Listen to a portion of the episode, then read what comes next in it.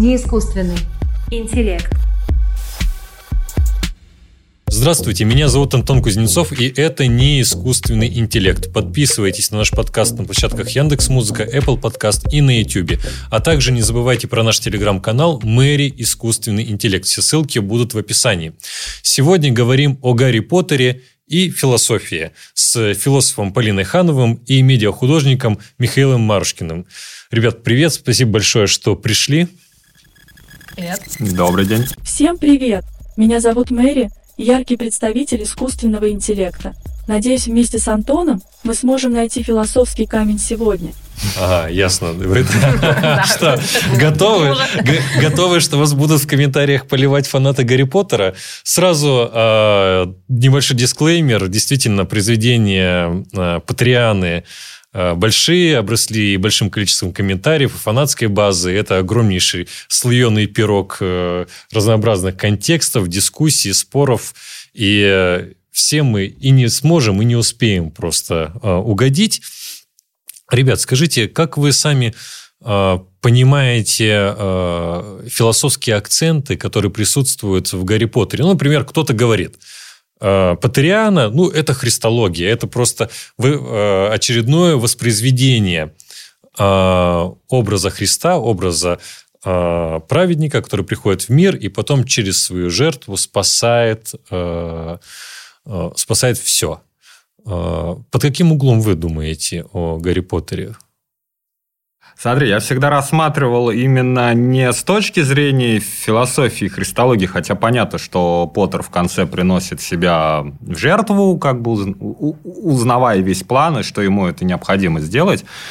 А, меня больше просто интересовал именно культурологический момент и, возможно, те темы... Ну, я как бы я не, не хочу прям сказать, что книжка написана, ну, прям в отличие от, от многих каких-то там больших произведений фэнтезийных, с попыткой дать какую-то там философию, историю, но она прошлась по определенным паттернам и вещам, которые, ну, вот у нас был разговор, собственно, как мы сколько год мы уже про Поттера. Да, спорим. В общем, с какой-то любимовки э, разговариваем про Поттера именно как бы больше культурологически на самом деле. В окружающей действительности существует более 500 определений слова «культура», Прежде чем говорить о ней, необходимо обозначить подход к самому термину. Мне лично ближе эта формулировка. Культура – это позитивный духовный опыт человеческих сообществ.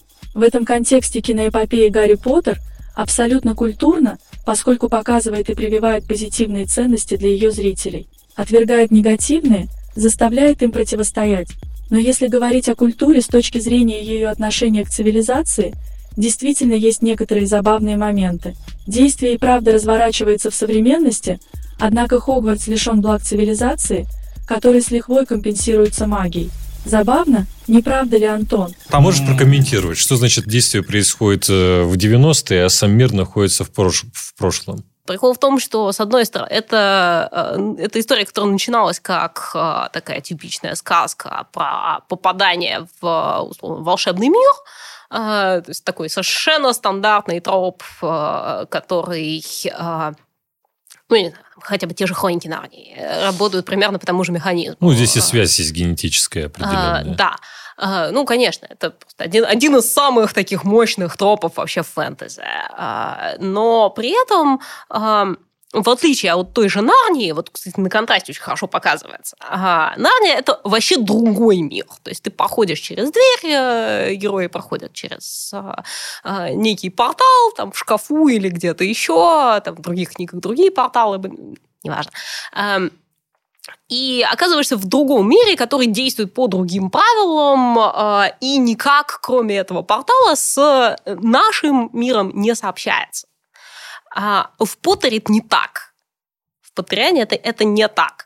А, потому что началось это все, как, естественно, история о попадании в альтернативный мир, но чем дальше история развивается, чем больше она взрослеет, а Роулинг ее как бы пишет явно для, а, собственно, взрослеющей вместе с книгой аудиторией, а, и не только у этого собственного мира появляется внутренняя логика, внутренняя консистентность и э, история, и социальные устройства, устройства э, и много чего другого, чего там как изначально не предполагалось, э, по, всей видимости.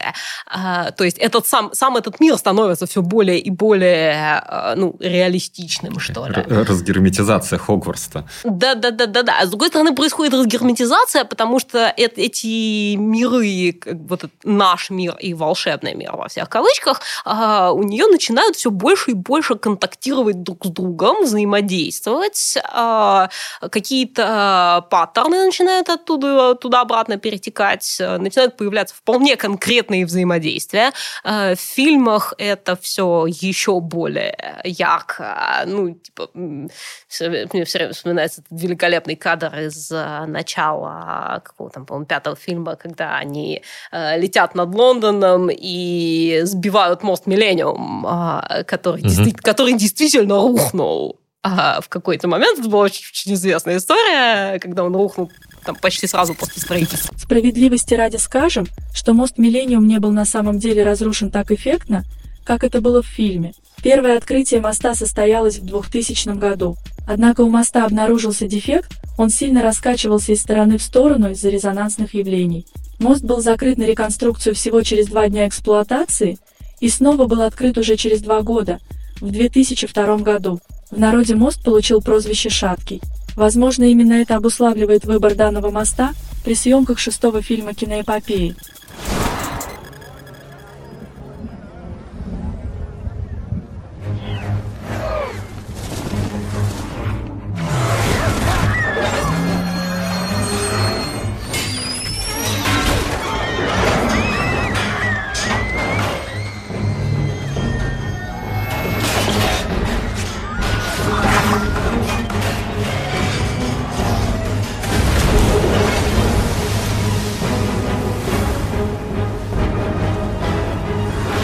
Там в фильме, кстати, по-моему, даже в этом проговаривается о том, что у них и министерство между собой взаимодействует. Министерство магии передает ми- премьер-министру Англии. Да. Как бы там все даже на политическом уровне да, это, и, и это как раз и э, вызывает вопрос, который с самого начала занял, э, занял, который я вам задал в связи с тем, что вы сказали, что нет э, совпадения со времени. По мере развития сюжета миры при, приходят во все большее соприкосновение. Мы понимаем, что волшебный мир все меньше и меньше в своих каких-то определенных чертах, не волшебный, а вполне такой же, как и наш. Но, те, но так или иначе, как я вас понял, а, мир а, волшебников живет не в том времени, в котором 90-е. А, не совсем. Смотри, так как э, мир волшебников, э, он достаточно герметичный, по крайней мере, на уровне социального устройства, оттуда вот все темы, которые как в какой-то момент в нашем разговоре, разумеется, там появятся, там про маглов, про нацизм. Но по факту там происходит такой момент. Э, волшебное общество, по крайней мере, именно которое описано в основной Патриане, где Поттер, а не вот в тварях, он полностью направлен в обратную сторону. Что значит направлен в обратную сторону? Вот я сейчас объясняю. И вот этот вот элемент, он в принципе очень э, фэнтезийный, очень сказочный. Все, зачем они бегают, все эти объекты, все эти заклинания самые мощные, они были созданы когда-то, в нач... условно, в начале времен. Там э, философский камень, там дары смерти. Это все артефакты прошлого. А, всего несколько, там если посчитать и прям реально заморочиться, ты найдешь там, ну, десяток волшебников, про кого говорится, что они что-то пытаются изобрести. Там а, мать Полумны, там а, отец э, Уизли, который пытается как-то сочетать технологии. У них вот в том же там в изначальном разговоре как раз Полина сказала, что у них нет вот этого вот модернистского научного знания, как бы, которое направляет вперед на развитие. Общество, описанное в Гарри Поттере, не развивается.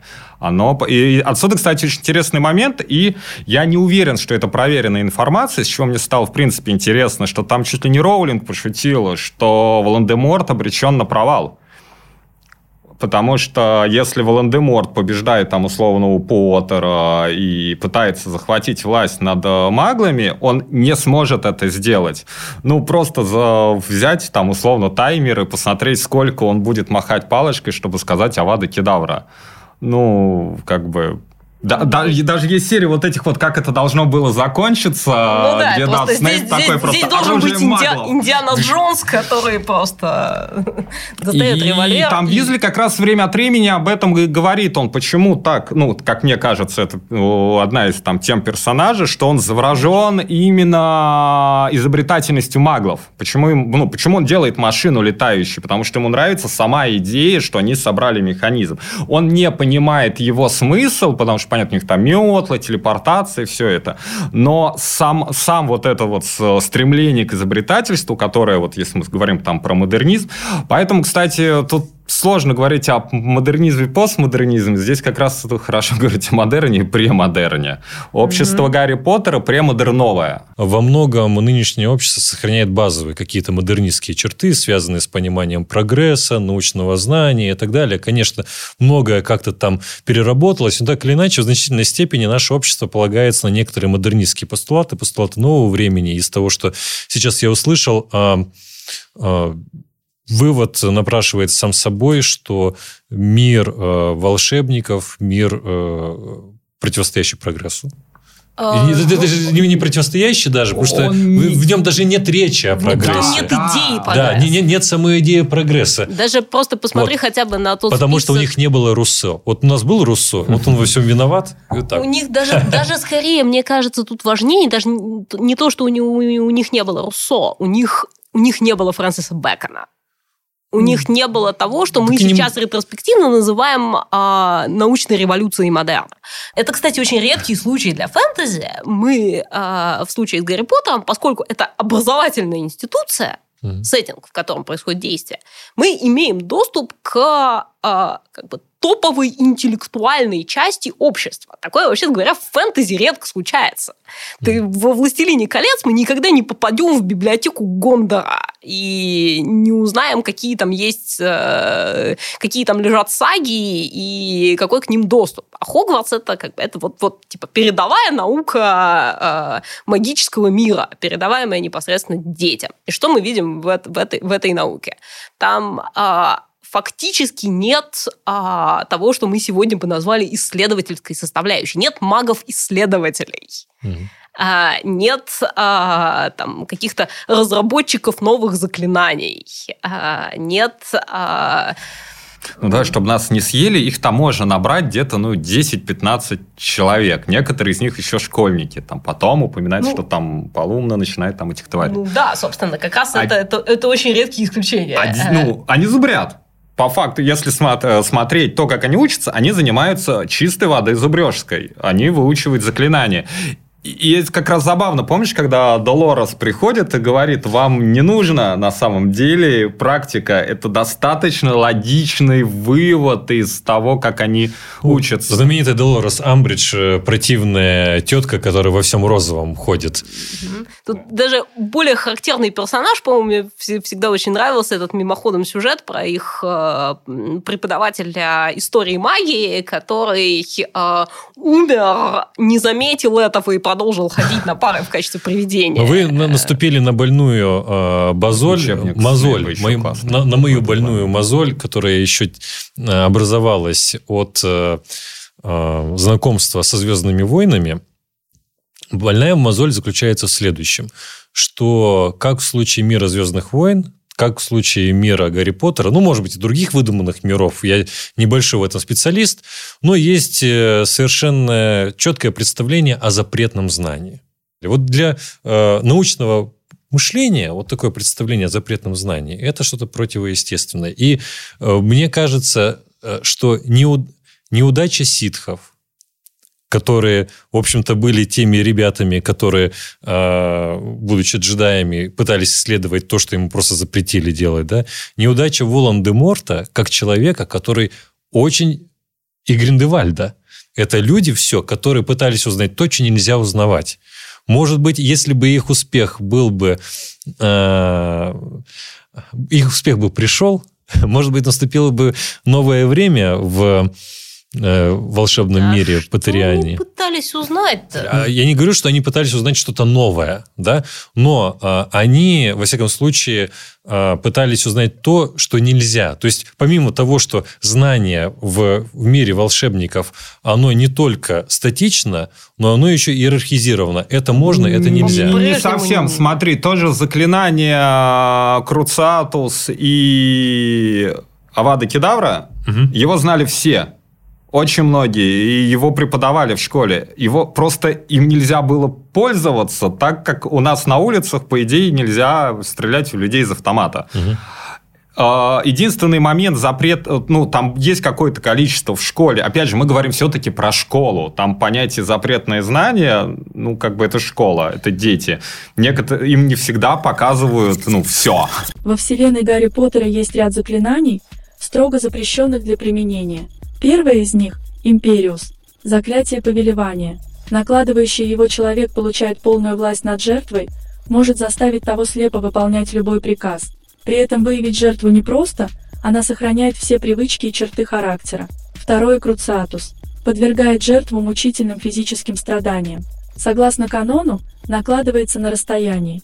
Для полного эффекта необходимо направить палочку в сторону несчастного. Маг может выбрать конкретное место, которое будет болеть. И, наконец, третье Авада Кедавра – убивающее заклятие, которое выстреливает в жертву зеленым лучом света. Оно оставляет все органы неповрежденными, однако цель падает замертво. Из-за этого практически невозможно определить причину смерти. Но как волшебник может узнать о наличии таких страшных заклинаний? Запретным знанием э, в Патериане, в этом, а, там оно вроде бы как бы есть, но при этом нигде, оно там не спрятано, его можно найти. Просто они говорят, что есть вещи, которыми не надо заниматься. Но Волан-де-Морт нашел эту книжку в Хогвартсе. Он ее просто нашел. Он подош... по- пришел в библиотеку, взял книжку и вычитал. Э, Только после этого ее оттуда убрали, что самое интересное. Это э, два запрещенных заклинания знали все, просто ими нельзя было пользоваться, ну, по понятным причинам. И там было то, что называется темным знанием, но у меня прям, у меня нигде не было, ну, если в «Звездных войнах», да, там есть ощущение, что, типа, этим нельзя пользоваться, если ты хочешь быть на светлой стороне силы, но прям в Гарри Поттере я каких-то таких вещей, чтобы прям, типа, вот этим нельзя заниматься. Ну, наверное, просто- это на уровне ощущений, потому Ну что да, вот когда такой- я э, читал А про в- Слизерин, то есть ну, основателя Слизерина или э, Он оставал свой факультет в школе. Да, да, бы. да, Секретное да, знание. Да. Классно. Никто, никто, не- декан- никто не факультета. никто- э, это, это вечный вопрос, который задают уже, по-моему, все, все, все фанаты уже 218 раз задавали. Как бы, если, если Слизерин действительно таков, как его описывают а, как бы, над, над головой главных героев, почему его, черт возьми, до сих пор не закрыли? Не, ну понятно, что он не злодей. Я имею в виду, что тема с каким-то знанием, которым или нельзя пользоваться, или оно у тебя валяется, ну ты его не знай, не иди и не изучай его. Ну, это стандартная ситуация, начиная от э, там, создания ядерного оружия. Это интересно со стороны Визли. Он же, в принципе, делает метлу только на колесах и более удобную. Ну, потому что, не знаю, как показали у Поттера метлы, ну, это не, не кажется Да, удобным. Это, это, это, это не, не- не новая технология в том смысле, в котором, например, э, Терри Пратчет показывает. э, Давайте про это поговорим. У нас есть э, два выдающихся злодея. Волан-де-Морт самый известный в Патериане. Гриндевальд, он где-то вот... э, Ну, во всяком Мы случае... ждем, мы в- ждем. Да, где в фильмах основных и книгах в основных Гриндевальд, конечно, он, он лишь э, упоминается. То есть он полностью как персонаж не э, раскрывается. И э, можно сказать, что оба эти э, героя, антигероя, они отчасти носители вот такой идеи чистоты, но совершенно по-разному. Во вселенной Гарри Поттера встреча этих двух антигероев состоялась. Это произошло в предпоследней части эпопеи. Волан-де-Морт посетил Гриндевальда в тюрьме Нурмингард весной 1998 года. Тот, чье имя нельзя называть, искал самую мощную волшебную палочку в мире волшебников – Бузинную. Ее предпоследний обладатель Гриндевальд мог знать, где она находится. Здесь версии дальнейшего итога их встречи расходятся. Книга говорит нам о том, что Гриндевальд за последние годы во многом раскаялся. Поэтому он не говорит темному лорду, где спрятана палочка, и тот убивает его.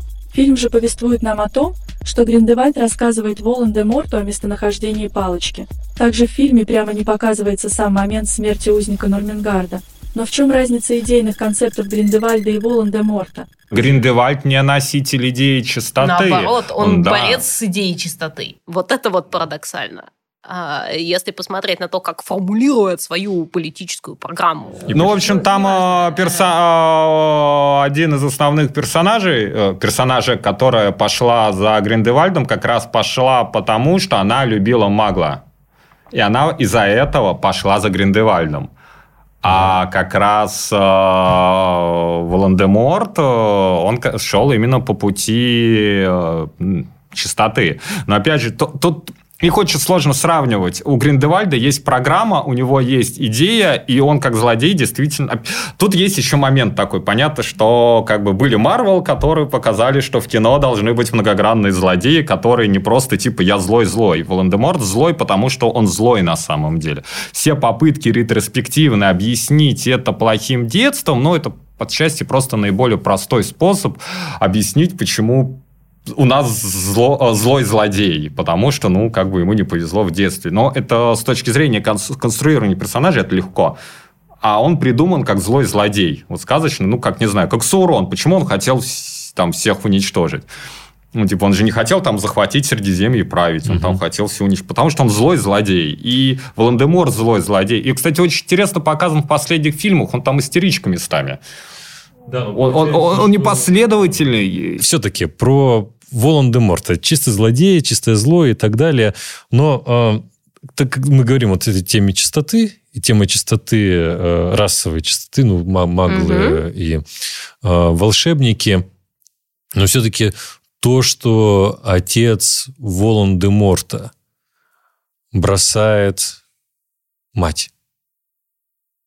Ну, когда перестает действовать ну, э, да. любовное зелье, и что отец Волан-де-Морта магл, это не, не, намек, не является намеком на какую-то такую, простите, пошлую истину, что а, каждый да, крутейший нацист в какой-то момент узнает, что он а, еврей.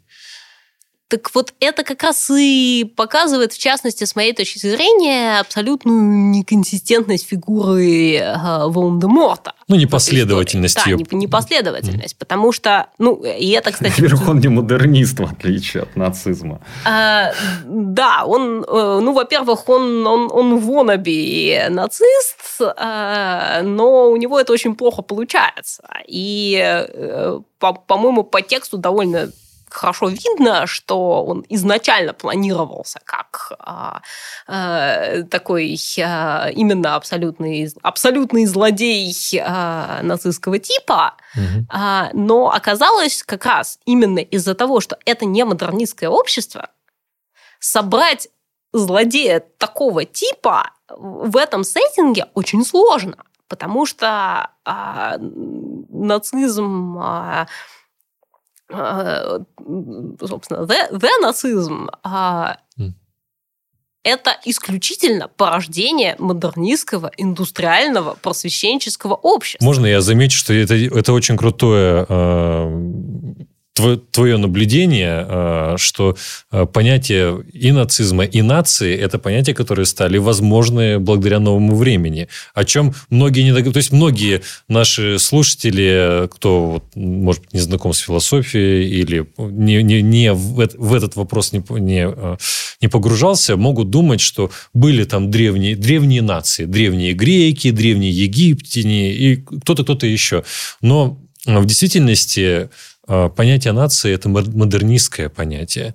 И в этом смысле сложно представить, каким образом можно рисовать а, Волан-де-Морта в качестве Гитлера, хотя, очевидно, такая ну, вещь да, прослеживается. Он, он, он, рисов, он рисовался как Гитлер, но из него не получилось Гитлера. И а. после этого, как бы, по-моему, Роулинг э, переобулась и решила, что нет, он не будет Гитлером. Кто же он? Гитлер, Гитлером... Нет, что, что теперь Гитлером будет Гриндевальд. Понял. А, а, Психопатом местечковый. Ну да, Ну, он Кайло Рен, по сути. Ну, Местеч- нет, тот многогранний.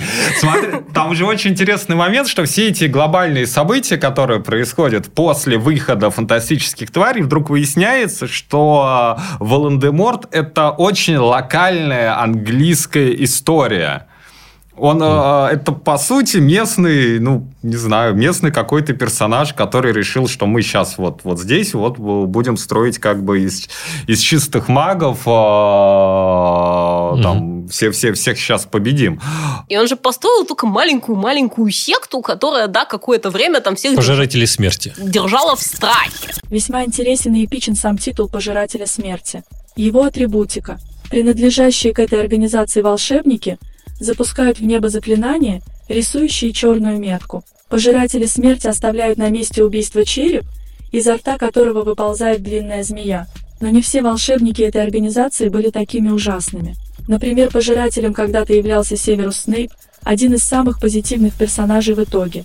Вернемся к месту Волан-де-Морта в системе мироздания. То есть это, по сути, Ну, как такой ви- ну, вели- мелкий великая, вели- великая битва в конце, э, опять же, после, после фантастических тварей, когда мир разомкнут, ну, как бы первые же книжки не замкнуты на притом несколько первых книг, по сути, замкнуты на Хогвартсе. Когда вся эта история размыкается, а все остается в рамках Хогвартса, по большим... Не, понимаешь, там много путешествий, но вот эта вот великая битва, когда все там пожиратели смерти, там вели- великое воинство Волан-де-Морта атакует одну школу, которую защищают... Его как выносят, бы, по сути, да. преподаватели одной школы с детьми. с детьми. А я вам скажу, что это такое. Знаете что? Это помещичий великодержавный шовинизм. Вот что такое Волан-де-Морт. Мелкобуржуазный.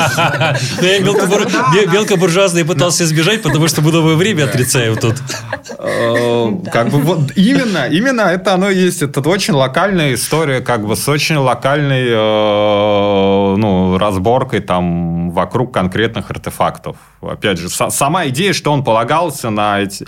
Опять же, я понимаю, что это из наших там... Я, я очень люблю игры серии Wolfenstein, там всякие там про то, как они там наци... э, копье судьбы искали, и тут можно проводить параллели, но по факту он там ищет всякие предметы как бы в прошлом, которые помогут ему как бы победить. э, Ну, даже, Даже сам не факт, что он победить, а такой, просто типа, собрать себя обратно, да, в конце Типа, концов. вот палочка, за которой он бегал, что там, типа, вот я без палочки, типа, не могу. Ну, это правда, это все туда, вот оттуда. Да. Гриндевальд в этом смысле гораздо более интересная фигура, именно потому, что существует уже в разомкнутом мире. И тут как раз вот симптоматично, что там, сторонники Гриндевальда, например, в фильме не рядятся в какие-то там костюмы с намеками на Куклукс-клан, э, не ходят в э, там, мантиях с, э, широко, с этими с высокими шляпами. Они вполне себе существуют в той эпохе, в которой они существуют. Э, В этом смысле, если, если проводить параллели, то тогда все э, преподаватели Хогвартса в первых фильмах должны были носить э, там, пиджаки с широкими плечами и э, э, там, я не знаю, юб- ю- юбки, да, джинсы, в, джинсы в конце концов. Почему мы не видим ни одного преподавателя в джинсах? А а вот в фильмах... И не, то, и не только в школе, в косом Ну, пере- да. периоде. Ну, Понятно, что там, да, е- есть проблема, ну, как бы внешне, что фильмы про твари появились как бы позже, но они не могут быть меньше, чем предыдущие. Но это, правда, очень смешно. Вот мне про мем, помнишь, что я рассказывала, когда да, да. три года в образовании. Фотография э, Дамблдора из фантастических тварей, когда он там в костюме Мгм. такой. И через три года он разговаривает с Волан-де-Мортом уже Во бородатый. в этом- флешбеке, где он Да, разговаривает да, с да. маленьким Со- Совершенно да. такой персидский хан. Ну, как бы, да. Персидский Да, там шах. как бы по таймлайну Да, прошло да, что-то да, типа да. лет Тут- пять. Тут, тут, тут был э, настоящий сквайр, костюм троечка, и вдруг персидский Ну да. шах. Ты, ты- ты поработай пять лет в образовании. Вот, да. Да.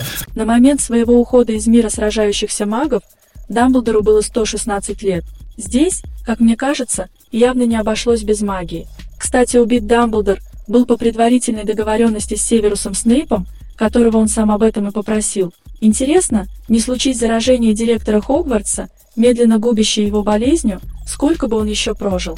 Также интересна мотивация его первого оппонента к сотворению своих преступлений. И у Гриндевальда там тоже в сравнении есть интересный момент. Э, по-моему, во втором фильме это происходит, когда Гриндевальд объясняет, зачем он вообще все это делает. Э, ну, такой, понятно, что на уровне Таноса логика, ну, почти. Он, э, типа, он предвидел Вторую мировую войну. Угу. И как бы, что люди все могут уничтожить, и поэтому мы, как, как бы маги, должны все это возглавить. Но, судя по описанному времени, он-то как раз пытался действовать в те моменты, когда у магов еще был какой-то шанс быть на уровне как бы в своем развитии. А как раз Волан-де-Морт уже всем этим занимался, ну, как бы, ну окей, ладно, он расщепил свои души, он бы выжил бы в этом в бомбардировке Хогвартса вот, со спутников, но остальные-то нет. Да, и Гриндевальд, э, вот э, Волан-де-Морт существует исключительно в рамках этого замкнутого волшебного мирка, и за его пределами никакого значения не имеет.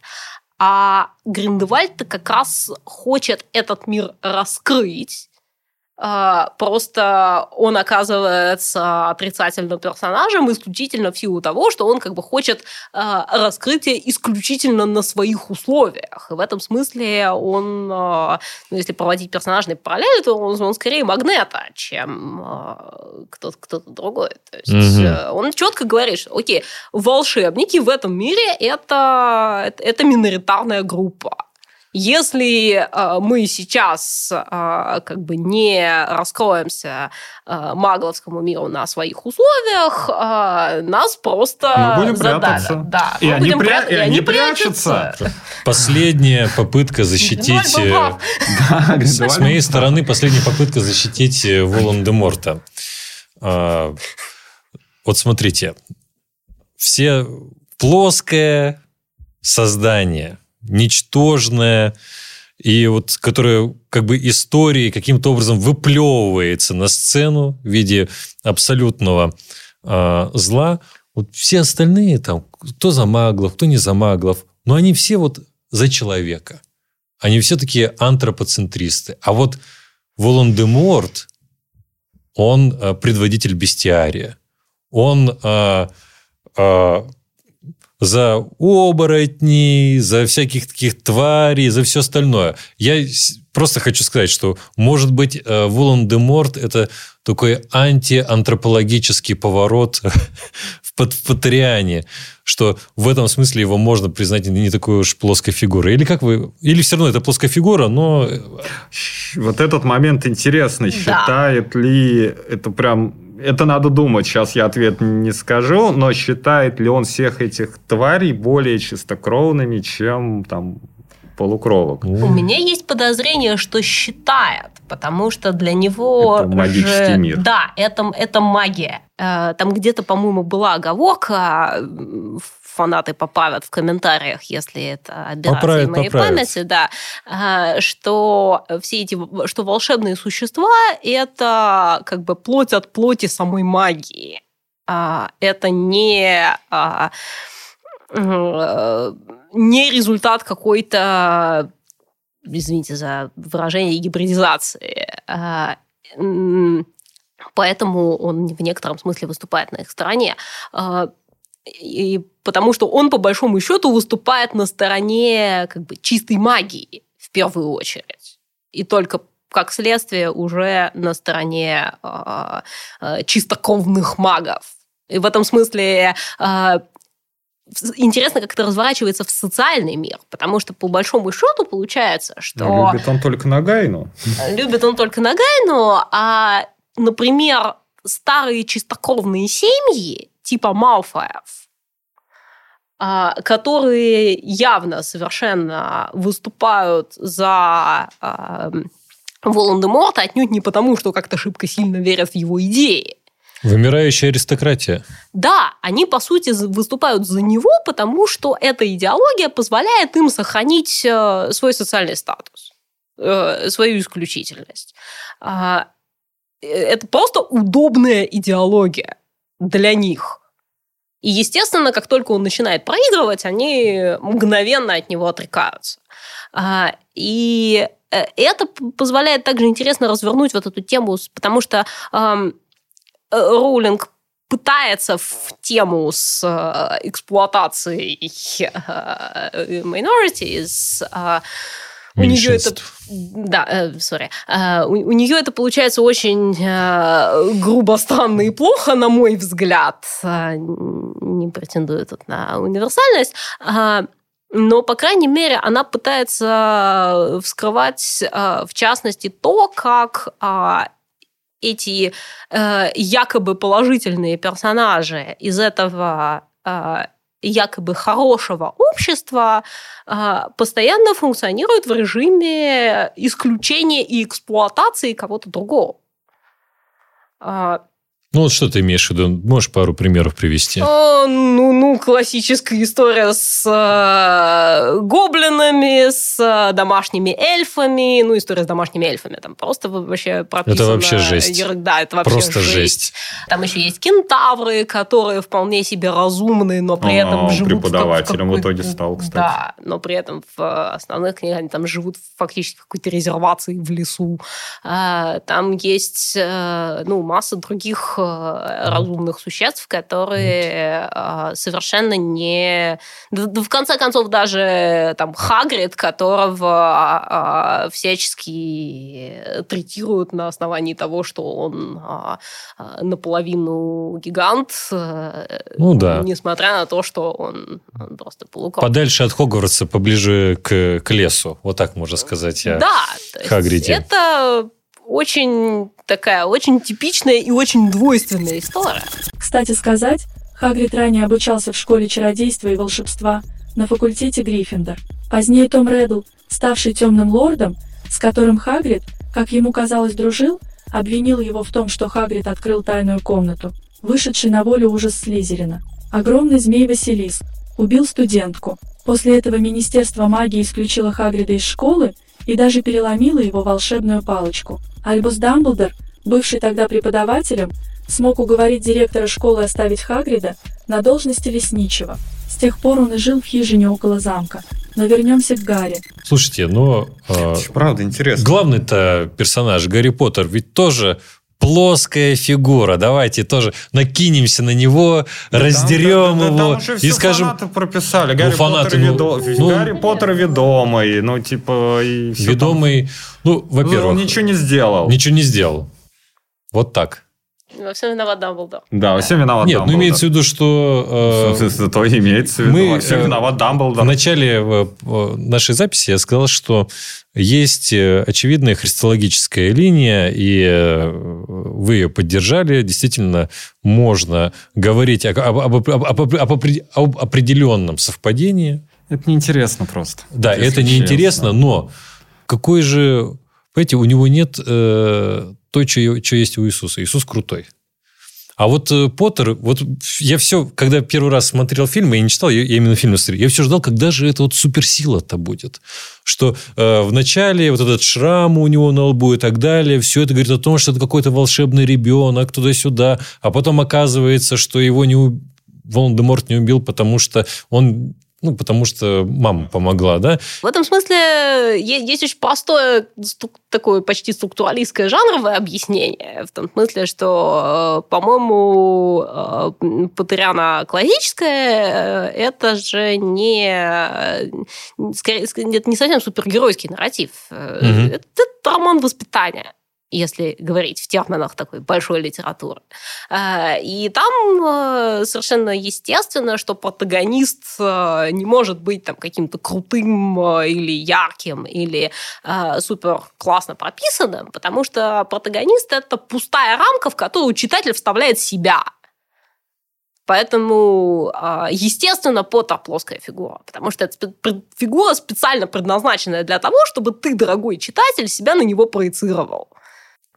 Хорошо. э, Конкурс на неплоскую фигуру в Патериане. Давайте э, назовите мне, э, дорогие критически настроенные гости нашего подкаста. Да ладно, ну что ты прицепился к этой плоской фигуре? Мы пока наехали только на Волан-де-Морта. Не-не, на. Поттера, Поттера уже досталось. Нет, там Ну, он Там избранный, не потому на что избранный. Там не на всё. что наезжать, там не на- ну не в плане того, что это все плохо, а в том, что ну типа это это это должно быть таким, оно там очень правильно. Да, иначе, иначе книги вместе, не были да. бы такими увлекающими и Ну, захватывающими. правильно, и без, Там- не, и ну- без Волан-де-Морта тоже бы не получилось все-таки. О, то есть, а, вот так, уберем Волан-де-Морта, и все останется по Триане точно так же? Да вы Не, что? ну, понятно, что не, подождите, ладно, хорошо. Какое-нибудь другое вселенское. Да. Нет, давайте так. У нас э, какие фигуры, понятно, э, Поттер, без него ничего не работает, Волан-де-Морт, ну, какой есть. А интересная фигура-то, на ваш взгляд, какая? Я вот прям думаю угодить э, всем фанатам Гарри Поттера. Что сказать, что Снейп?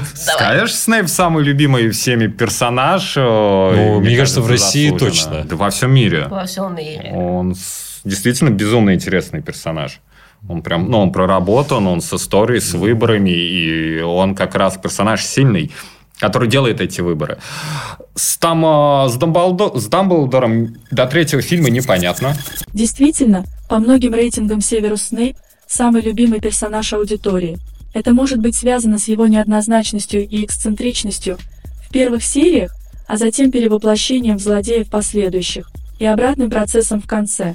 Также произошедшая вскоре после финальной части скоропостижная смерть Алана Рикмана заставила многих фанатов и просто зрителей привязаться к персонажу еще сильнее. After all this time, always. Вернемся к Дамблдору. Антон, как бы ты его характеризовал? А что, циничный старик? Нет? Ну, Мы ждем третий, мы ждем, да, мы ждем третий фильм, там все раскроется, потому что как бы Ну, мы надеемся, что там все Не, ну, может быть, все будет очень плохо, как бы э, там есть моменты в истории, просто ждем. Не, ну ладно, это все мы делимся ожиданиями, а по факту. Снейп, Снейп, э, Снейп. единственный персонаж, который а, по-настоящему меняется в течение а, книг, причем несколько раз. Мгм. Вот на И глубинном уровне. собирается в конце персонаж, который... э, то, что э, Волан-де-Морт в конце проиграет, а По- Поттер э, повезет своих детей в Хогвартс, плюс-минус было, Было понятно в очевидно, первой да. книге. С первых страниц. А вот э, Снейп, правда, интересный. Он даже как конструкт интересный, потому что он меняется...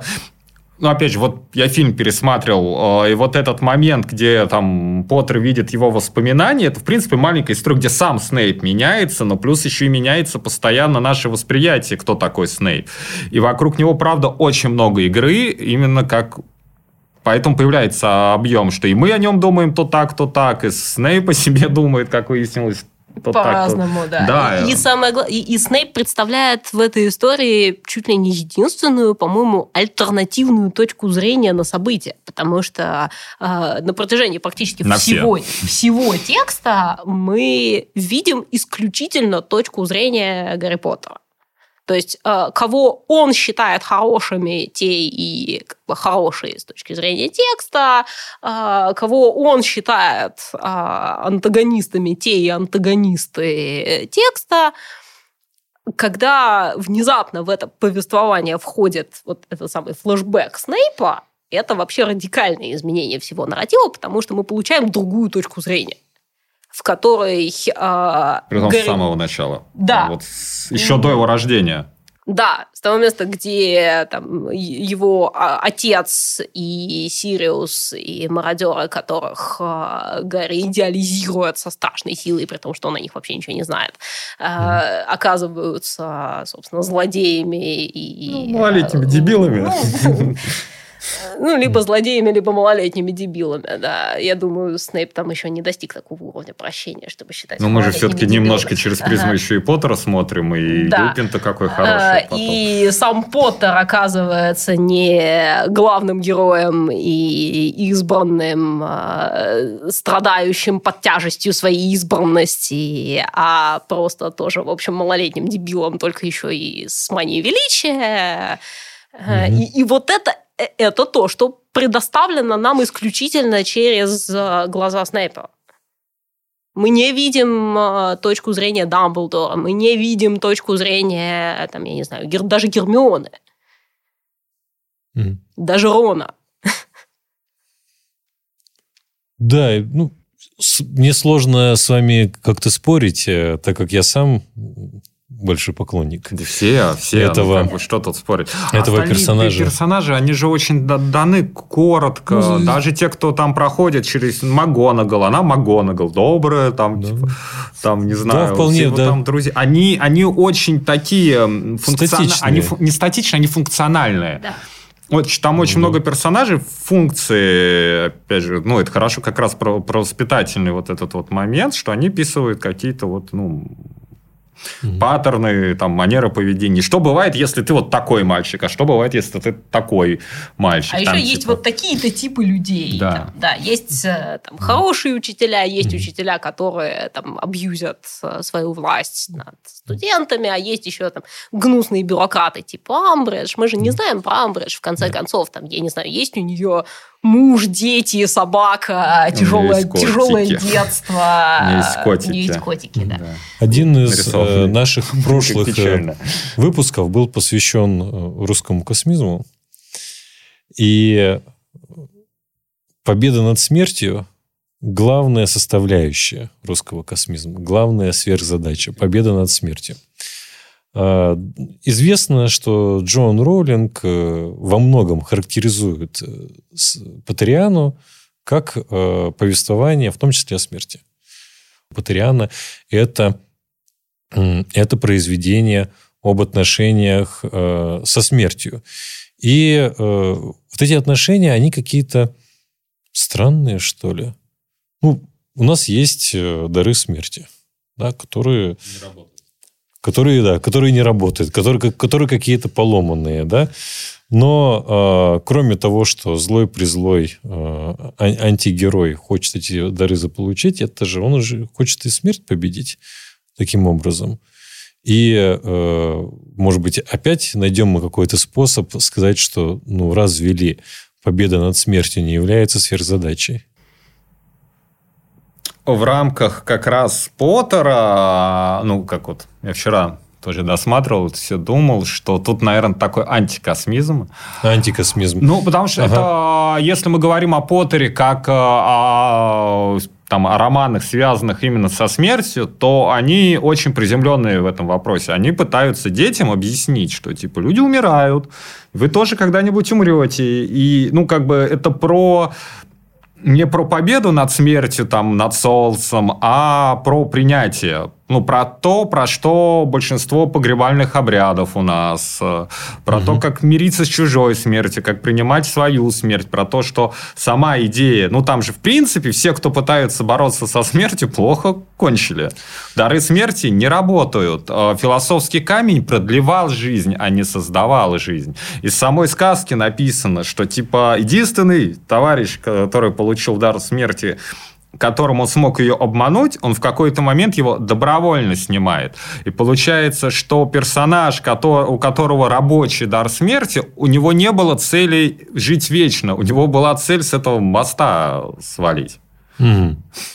Это интересное наблюдение, э, так как э, книги Джон Роулинг часто подвергались критике со стороны э, клерикальных кругов и просто каких-то ну, скажем, назовем это обеспокоенные консервативные родители, а, которые говорили о том, что в этих книгах слишком много смертей, слишком много вот э, как, чего-то такого, с чем нельзя. Ну, можно сказать, что Патриана, ну, наоборот, сколько, про... сколько Может быть, Патриана вся она про знакомство со смертью?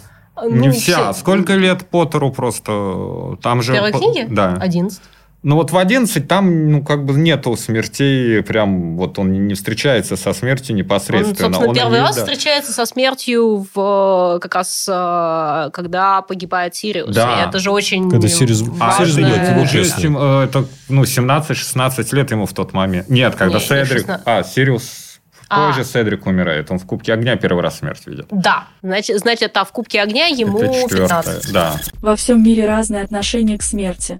Латинские культуры почитают ее и отмечают особые праздники, связанные с ней.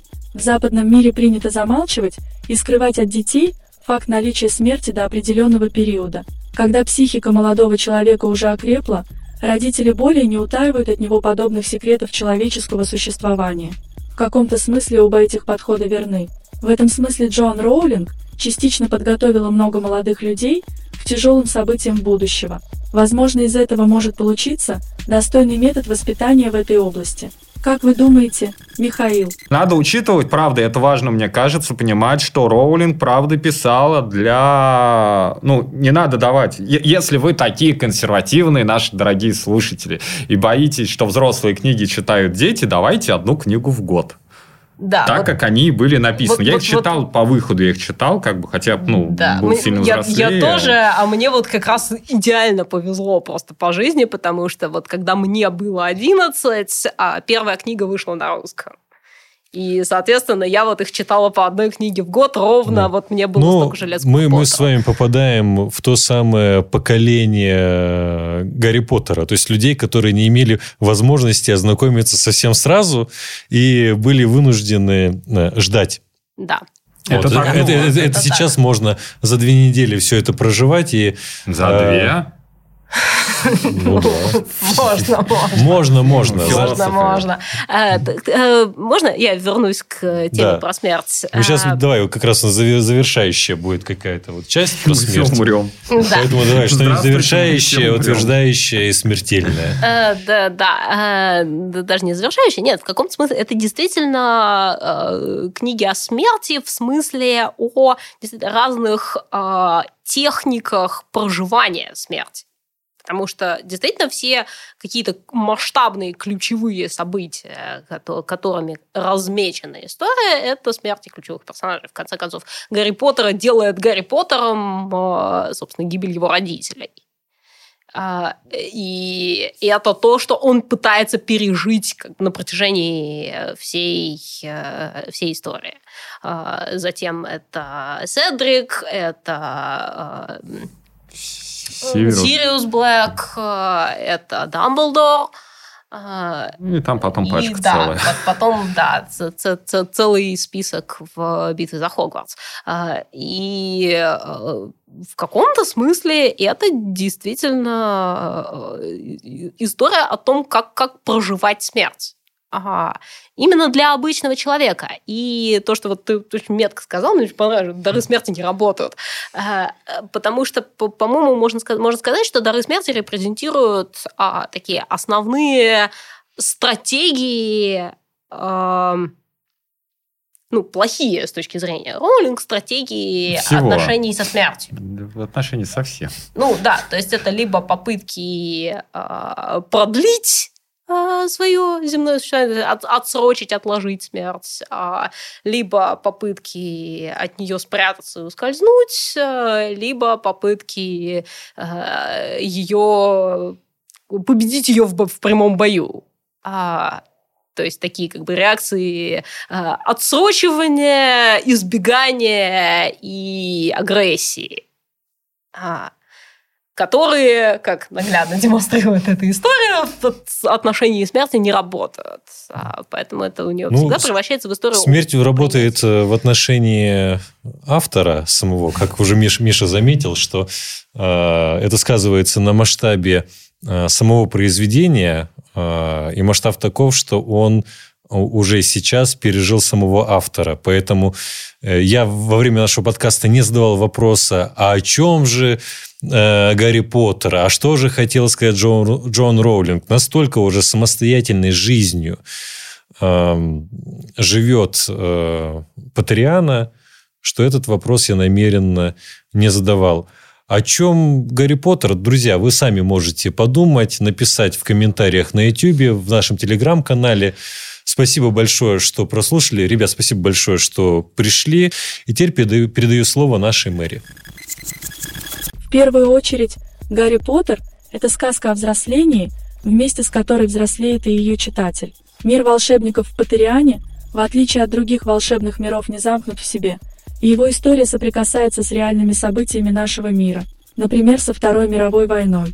Но несмотря на соприкосновение, мир волшебников – это мир, обращенный в прошлое, в нем нет науки, инноваций самой идеи прогресса. Это мир, в котором не было нового времени. Во многом по этой причине главный антагонист, Волан-де-Морт, поначалу явно списанный с Гитлера, не выдерживает этой аналогии, поскольку в мире, где не было эпохи нового времени, нацизм и идеи чистоты оказываются невозможными для последовательного воплощения. Из постамента злого гения Волан-де-Морт не сходит до главы местечковой секты пожирателей смерти, которую до поры поддерживает часть вымирающей аристократии мира волшебников ради удержания своих привилегий. Поэтому злодеем номер один в Патериане оказывается Гриндеваль. Он не преследовал идеи чистоты в рядах магов. Правда, интересным остается антиантропологический взгляд Волан-де-Морта как союзника бестиария, разнообразных тварей Патерианы, которые находятся в угнетенном положении со стороны плохих и со стороны добрых персонажей. Как и Волан-де-Морт, так и центральный персонаж Гарри Поттер, несмотря на явные христологические отсылки, оказывается неглубоким, ведомым и не самостоятельным. Его избранность не отмечена никакой суперсилой. Это отличает Патериану от супергеройского нарратива. И в этом смысле Гарри оказывается удобным для того, чтобы читатель мог проецировать себя на него. Важное место в книгах о Гарри Поттере занимает тема смерти. Взрослеющий читатель знакомится с идеей смерти и ее принятия, что ее не отсрочить, не победить даже при помощи философского камня или самих даров смерти.